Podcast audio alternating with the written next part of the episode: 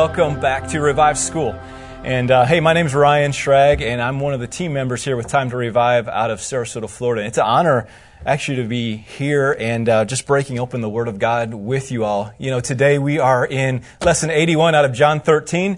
As we're studying this, it's awesome that, you know, the Word of God, and I hope you all are, are digging deep into this. I know you are, but in a society that where everything changes, there has to be something that we come back to that is a foundation, as a bedrock that never changes, that doesn't flow along with society. And we know that that's the Word of God. And that's why it's so important that we're digging into it and we're knowing it, it's becoming a part of us and that Christ is getting revealed in our lives and we're living it out. So, super powerful. At the end of John 12, then, he establishes the fact that Jesus basically said, The things that I see my Father do, this is what I do. When I hear my Father, this is what I speak forth. We're coming into a section of Scripture that, that I'm excited about because this is Jesus' it's almost like his farewell address to his disciples. And as we look back, you know, when we were studying the Pentateuch, we saw that different key players in the Bible had farewell addresses. So we would see guys like Moses in Deuteronomy he would be preparing. He's like, I know my time is coming to an end. I need to prepare you for what's coming. Joshua, as we're going to study a little bit later, does the same thing.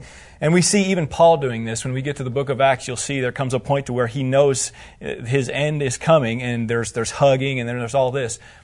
Jesus knew this was coming, and so he spent this time preparing his disciples for what, what was about to come. And so there's three parts of this chapter that I want to look at. Briefly, I want to look at the first part. Number one is the fact that he begins this He's talking about love. So the beginning of chapter 13 is going to start with love, but then it's going to also end with love, and I'm going to get to that at the end here. So, but he loved his own even till the end. At the end, he's going to talk about how now I'm going to give you a new commandment to love each other, and that's more for his disciples. It's going to say you're going to actually know that you're my disciple by how you love each other. No greater love than this, he says actually in 1 John, that you would lay down your life for the brethren. So we're going to talk about that in a little bit. But there's a part of this that I want to camp out in for a little bit, and that is starting in verse 3. So, Kevin, if we could jump to verse 3, it says, Jesus, knowing that the Father had given all things into his hands, and that he had come from God and was going to God. How many times can we read over scripture like this and and we just blow through it. But this is such a key verse, and I actually want to camp out here for a little bit because there's something of when we are talking through John that Jesus was the, like the Son of God. We know that, and we know who He was, and but there's something about this whole thing of our identity, of knowing who we are in Christ, that that Jesus got, that he knew that he was a son. According to, to, Scripture, he knew that the Father had given all things. So Jesus knew his identity. He knew who he was. He knew where he came from. He knew what he had. And then he knew where he was going. And the reason why, and we know this is like in uh, Matthew, if we could just go to Matthew 3, starting at verse 16, Kevin. When he had been baptized, Jesus came up immediately from the water, and behold, the heavens were opened to him, and he saw the Spirit of God descending like a dove, alighting upon him. Then it goes on to say, And suddenly a voice came from heaven saying, This is my beloved Son, in whom I am well pleased. And you think about that, even what that did for the Son. What, how must that have been to hear the Father speaking identity into Christ? Because to say, you know what, this is my son, this is who he is, and by the way, I'm like well pleased with him. I'm super pleased with him. He goes on and he says it another time and when he was transfigured on the mount. He said it again. This is my beloved son. I'm pleased with him. Now listen to him. And you guys know that. I mean, I'm sure you speak that into your, your kids, just letting them know that they, they're secure in the fact that they're, they're your children. They're your son. They're your daughter. It's not because of anything that they're doing to gain it. It's just simply because who they are. And I think the reason that is significant, and where I want to go with this is this. How many times do you and I, we, we think that maybe following Christ is about having our sins forgiven? And we, and we just wait there and we live the rest of our life not understanding who, that our identity is in Christ and just shifted. So we live the rest of our lives maybe seeking to find our significance in so many other things. And, and the reason why this is so powerful is He has given us everything that we need just the same as Jesus did. He said, you know what? All things had been given to him. If you want to look at a couple more verses, Kevin, jump with me over to, um, to 2 Peter chapter 1, verses 2 to 4. Not only did our was our sins forgiven at the cross, but Jesus at that point changed our identity to now that he doesn't know, he no longer wants us to walk as orphans. He says this, I want you to walk as sons and daughters. And this is 2 Peter chapter 1 verse 2. Grace and peace be multiplied to you in the knowledge of God and of our Lord Jesus. And it goes on to say, as his divine power has given to us all things that pertain to life and godliness through the knowledge of him who called us to glory and virtue. So this is basically saying he has given us all things that pertain to life and godliness. So this is, this is something that we have to actually line up our identity to say, you know what? I'm no longer who I used to be. Now I'm walking as a son. And what I need to hear is constantly what the Father is speaking into me, like He's well pleased. And, and maybe for you, you, had, you didn't have a father. You don't have a father that spoke those things into your life. And I think it's significant if we're going to walk this out as the way that Scripture wants us to, that we have an understanding of who we are, that the Father's speaking that into your life, that you are, because of Christ, because of what He did, you're my beloved son now. You're my beloved daughter. Like, I'm super pleased with you. Because when you know that, you will walk differently. You'll carry yourself differently. You'll carry yourself with an authority of understanding, wow, I have been given all things. My identity shifted. Therefore, I'm going to walk differently and I'll carry this out differently.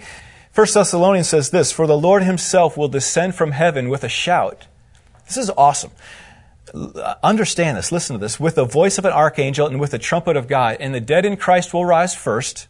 And then we who are alive and remain shall be caught up together with him in the clouds to meet the Lord in the air, and thus we shall always be with the Lord. Then one more verse. Therefore comfort one another with these words. So I just want to comfort you with these words, even in this teaching. You know where we came from. Through Christ, you now know who you are, and we know where we're going. So therefore, how can I, how will I walk differently knowing who I am? Well, you know what? That's going to make me walk maybe with my, squ- my shoulders squared, looking forward and saying, wow, I'm a son of the living God.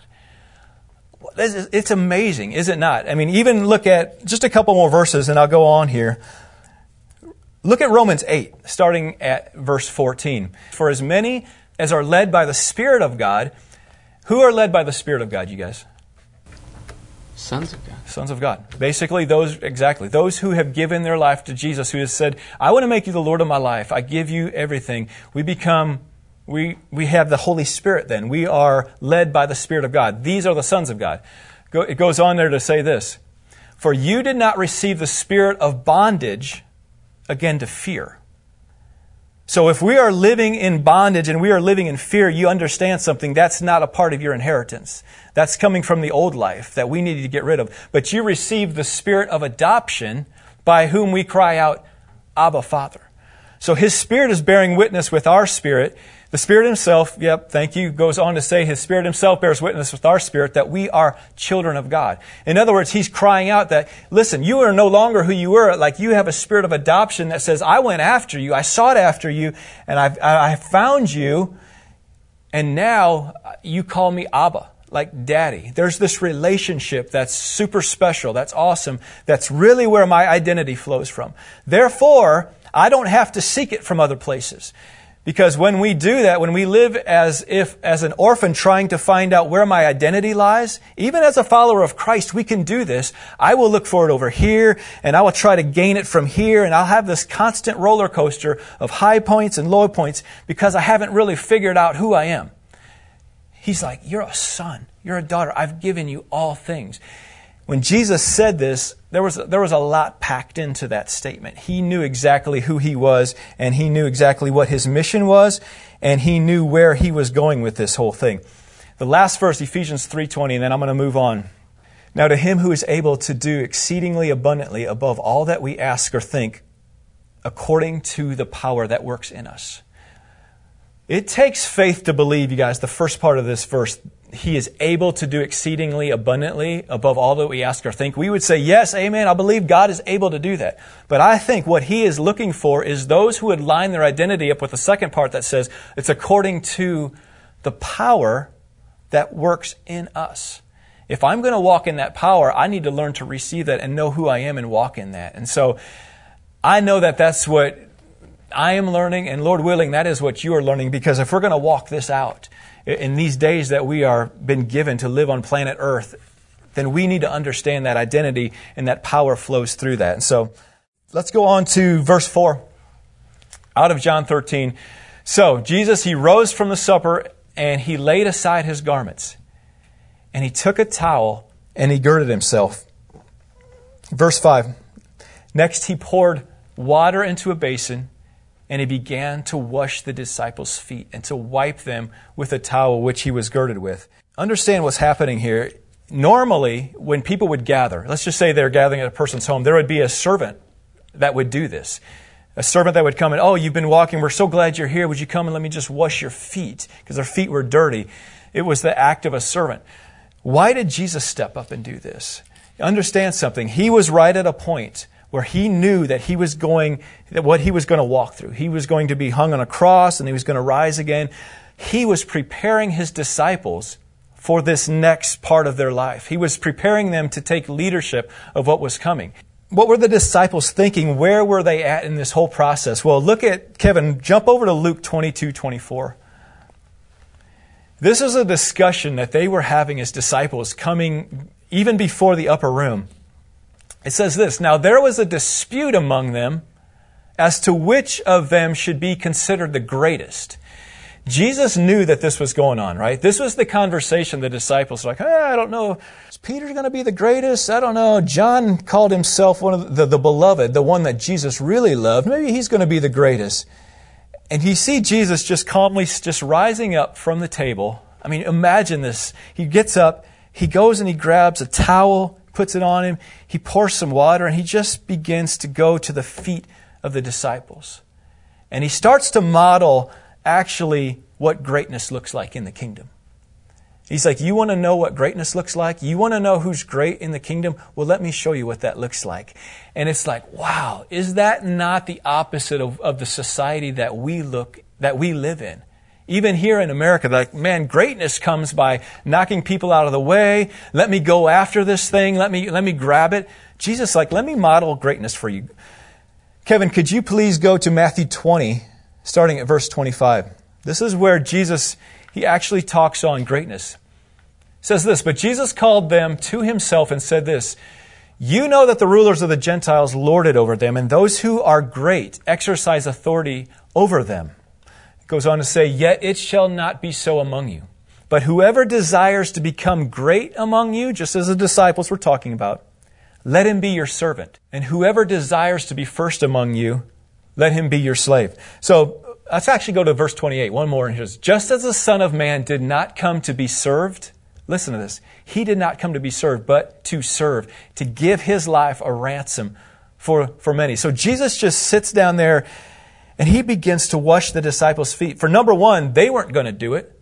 They were trying to figure out who was going to be the greatest. So Jesus like, I will show you greatness. On the board here, I just want to put this down so we just have this down. What Jesus was demonstrating is this whole thing of understanding his identity and sonship.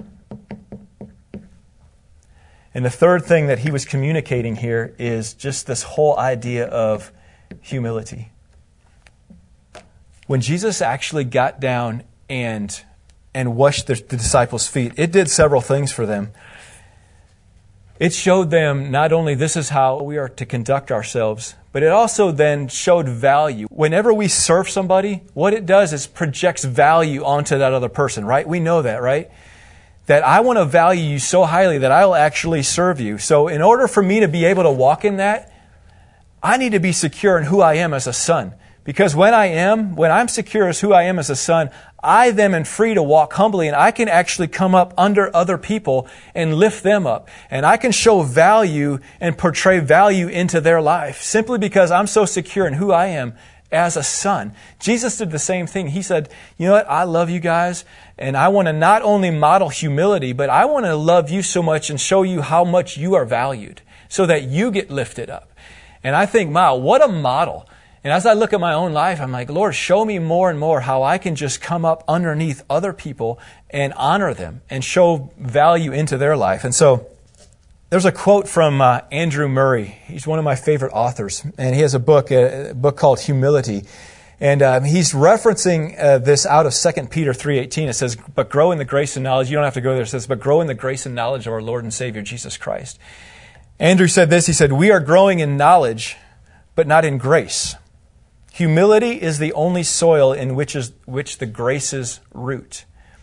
In other words, the goal of our school in digging into the Word of God is not simply that we're going to grow in knowledge, but we want to grow in the grace and the knowledge. So if we're going to grow in the grace, if we're going to understand the power that the Lord wants to, to release, that is all in the soil of humility. Everything grows out of the soil of humility. Because it says here in 1 Peter 5 5, likewise, you younger people, submit yourselves to your elders. Yes, all of you be submissive one, another, one to another and be clothed with humility. Because God resists the proud, but he gives grace to the humble. Then it goes on to say this Therefore, humble yourselves under the mighty hand of God, that he may exalt you in due time. You guys, this thing of humility is probably one of the largest, one of the greatest, most powerful subjects we could talk about. Because in and through it, God's grace flows. If we want to truly see His power at work, it's going to come through our lives only through the soil of humility. Because according to Scripture, He's actually going to resist thing, the proud, but He will look for the humble. And He's like, that's somebody that I'll flow through. That's somebody that I can fill. Jesus modeled it. Although He had everything, He took Himself to the place of a servant and, and modeled that. And he's like, now these disciples, I want you to go and do likewise. So as we jump back into this, I love Peter. Don't you guys love Peter? His zeal, his passion for the Lord. Um, it's just like things just like did not have a filter. They just kind of like flowed right out of his mouth. And so when he when he saw this, he's like, "Lord, you're, you're going to wash my feet." I mean, in verse verse six, he questioned it like, wait a minute, you're not, you're great. Greatness does not wash feet. And Jesus is like, yeah, it does. Greatness takes on the form of a servant. So go on to verse 7 says, Jesus answered, What I'm doing you do not understand, but afterwards you will. Verse 8, and Peter said to him, You shall never wash my feet. This is what Jesus' reply was. If I do not wash you, you do not have you have no part with me. And then what's Peter's response? Then Simon Peter said to him, Well, Lord, then, then not only my feet, but also my hands and my head. In other words, if you're giving stuff out, man, I want it all. Just, just give me it all. So he, he didn't have an understanding, but he knew that the Lord was giving something that he wanted, but he's like, okay, then, then just wash me all over. And I love Jesus' response here because I think it's pretty significant. In verse 10, Jesus says this to him He who is bathed needs only to wash his feet, but is completely clean. And you are clean, but not all of you. So what did he mean by that? Here's what he was saying. He's like, Peter, you, when we come to Christ, we know that at that moment our sins are forgiven, right? That's, that's clear. We come to Christ and Lord, I give you my life. I make you the Lord of my life.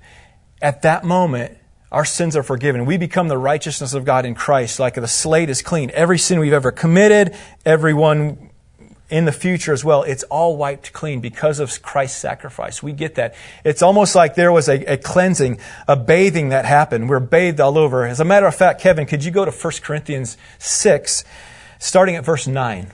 1 Corinthians 6, verse 9. What does this look like that we are bathed all over? It says, Do you not know that the unrighteous will not inherit the kingdom of God? Do not be deceived, neither fornicators, nor idolaters, nor adulterers, nor homosexuals, nor sodomites. Then it goes on to say this nor thieves, or covetous, drunkards, revilers, extortioners will inherit the kingdom of God. That's a long list. But then he goes on and says, And such were some of you, but you were washed. You were sanctified. You were justified in the name of the Lord Jesus Christ and by the Spirit of God. Those are amazing verses that says, man, this was your old life. You were involved in a lot of junk. But Christ came and he just washed you. It's like this bathing, this, this cleansing that happened. As a matter of fact, Titus talks about it starting in verse 3. Titus 3 3 says this. It kind of goes on to talk about this, this bathing. For we ourselves were also once foolish, disobedient, deceived, serving various lusts and pleasures, living in malice and envy, hateful, hating one another. But when the kindness and the love of God our Savior towards man appeared, not by works of righteousness which we have done, but according to his mercy, he saved us through the washing and the regeneration and the renewing of the Holy Spirit. In other words, when Christ comes, yeah, go on, which he poured out on us abundantly through Jesus Christ. So I love this. When Christ came in, the Holy, when we gave our life to Christ, the Holy Spirit came in and there was a, a, a washing. So what, what Jesus was saying is this. Peter, you don't need to be washed again. You were washed once, but there needs to be, it says, you don't need to be completely washed again, only that your feet. Now, there are things that happen when, as we walk through life, that the Lord will continue to point things out in our lives that we need to just repent of and say, you know what? That's something that I need to get adjusted in. And so what I'll do is just say, Lord, I'm sorry for that. I repent. Help me in that. And that's almost like a washing of our feet. It's not like when we sin again afterwards, we completely lose our salvation and we need to be washed completely again. But there's sometimes things that would defile us that we just need to be quick to say, I want to let that go. If I, maybe I see a root of, of pride coming into my life and I see the way I'm reacting to somebody or I see that I'm not coming up and loving somebody and the Lord will point that out, it's almost like a ceremonial saying, I need to wash my feet again. Look at what, even throwing back to the Old Testament, we learned about this. Kevin, if you could go to Exodus 29, verse 4. We saw that the priest, and Aaron, at the consecration, you guys remember this? It says, And Aaron and his sons you shall bring to the door of the tabernacle of meeting, and you shall wash them with water. There was like a, a washing at this consecration that happened, this cleansing that happened. But that's the only time that ceremony like that happened. Then after that, look at Exodus, go to 30, 18 to 21. After that initial cleansing that doesn't happen, it says this in Exodus 30. No longer did they have to do the complete cleansing. It says, You shall make a, a, a, laver of bronze with its base, also bronze for washing. You shall put it between the tabernacle of meeting and the altar. You shall put water in it, for Aaron and his sons shall wash their hands and their feet in water from it. So that was them coming back into the temple, this just cleansing of any kind of defilement that would could, could come from it. So what, what Jesus was saying is when you come to Christ, you are bathed all over that this, this cleansing, this, this feet washing is actually another symbolic meaning of just being, just being clean before the Lord. Because He wants to speak to us. You guys know this. And we don't want to have anything in the way that's going to just kind of impede our, our communication with the Lord and how He wants to hear from, how we, we hear from Him and how He wants to speak to our hearts. And so you guys know that sometimes when there is, there's things that are happening in our lives, there's unconfessed sin, that it, it makes us walk in, in, we're not confident. We're not hearing from the Lord, and He just says, you know what, come and wash your feet and be clean. So let's move on here. What I love is, is this, and, and He was preparing them for this next season, what they were going to walk in. If we look at um, verse 12 in, in John 13, it says, So when He had washed their feet, He had taken His garments and He sat down again. He said to them, Do you know what I have done for you? Or what I have done to you? And they began to talk about it. And then it says this, go to 14, Kevin, if you would. So if, so if I then, your Lord and teacher, have washed your feet, you also ought to wash one another's feet. Verse 15, for I have given you an example that you should do as I done, as I have done. He has given us an example. Now, he just didn't say, now that I showed you this, now you have this knowledge. I'm glad you have this knowledge. But he actually says, now I want you to actually go and do this. But here's what I feel like he was meaning. This is more than just saying, I actually just want you to go through the motions of a ritual feet washing. But I, this is what he was getting to. This needs to be your heart of humility. This needs to be have your identity as a son, so that you can come in humility in all people and just come up underneath them and walk in, in complete humility. So Jesus was never after outward, necessarily outward expressions without an, a heart transformation. And how many times can we act like we are doing the outward, but inwardly, you know, Jesus even calls out the Pharisees in Matthew 23. He's like, y'all are just a bunch of whitewashed tombs. Outwardly, you have a certain appearance, but inwardly, you're full of dead man's bones. He's not saying, just do a foot washing so you can give the image that maybe you're humble. He's actually saying, humble yourself, therefore, under the mighty hand of God. Like, take on humility as the very foundation of all that you do. Wouldn't it be cool? We've talked about this before. If in church sometime that we stayed on a certain subject until we actually got it. You're like, hey, it's week 13 of learning about humility. Because this is something that we almost have to go down and take out the very roots, because sometimes pride is rooted so deeply in us. And, and I tell you what, for me, I can tell you the same thing, man. There's things that I just, Lord, I am sorry. That's just, that just came out to me like, you cut me off in traffic. How dare you? Basically what that's saying is, don't you know who I am? Like, like, all of this is rooted in this, like, okay, Lord, I just need to get, just to back up and say, I need to walk in humility. Why? Because I want to be one, and I know you do too, who the, the, the, grace of God flows completely through. We know that's in the soil of humility. So I know I'm camping out there a lot, but I think this is so very, very important. If we want to be all that Christ has called us to be, number one, we need to know who we are. Number two, walk in complete humility.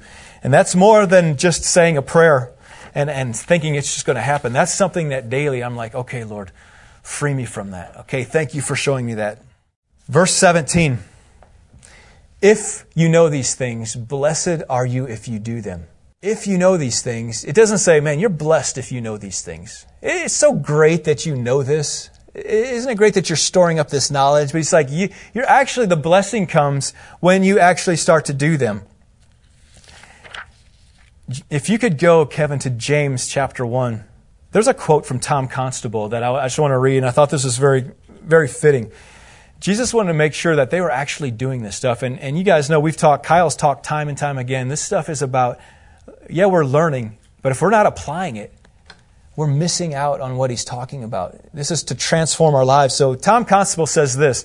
Says, There is a form of religious piety that utters a hearty amen to the most stringent demands of discipleship, but, but which rarely does anything about them. And we know that according to, to James 1 22, it says, But be doers of the word and not hearers only, deceiving yourselves. It goes on to say this For if anyone is a hearer of the word and not a doer, he is like a man observing his natural face in a mirror. For he observes himself and he goes away and immediately forgets what, what kind of man he was. But he who looks into the perfect law of liberty and continues in it, he is not a forgetful hearer, but a doer of the word. This one is blessed in all that he does. So jump back to 22, verse 22 in James. But be doers of the word and not hearers only. Then what it says is deceiving yourself. It would almost be better for me if I did not hear something rather than if I learned something and I heard it and I did nothing about it. Almost like there would be a layer of deception that would come over me. So Jesus is like, do this. The blessing comes when you do it. So there's a lot. There's a lot packed in here. There's a lot more we could talk, out, talk on here.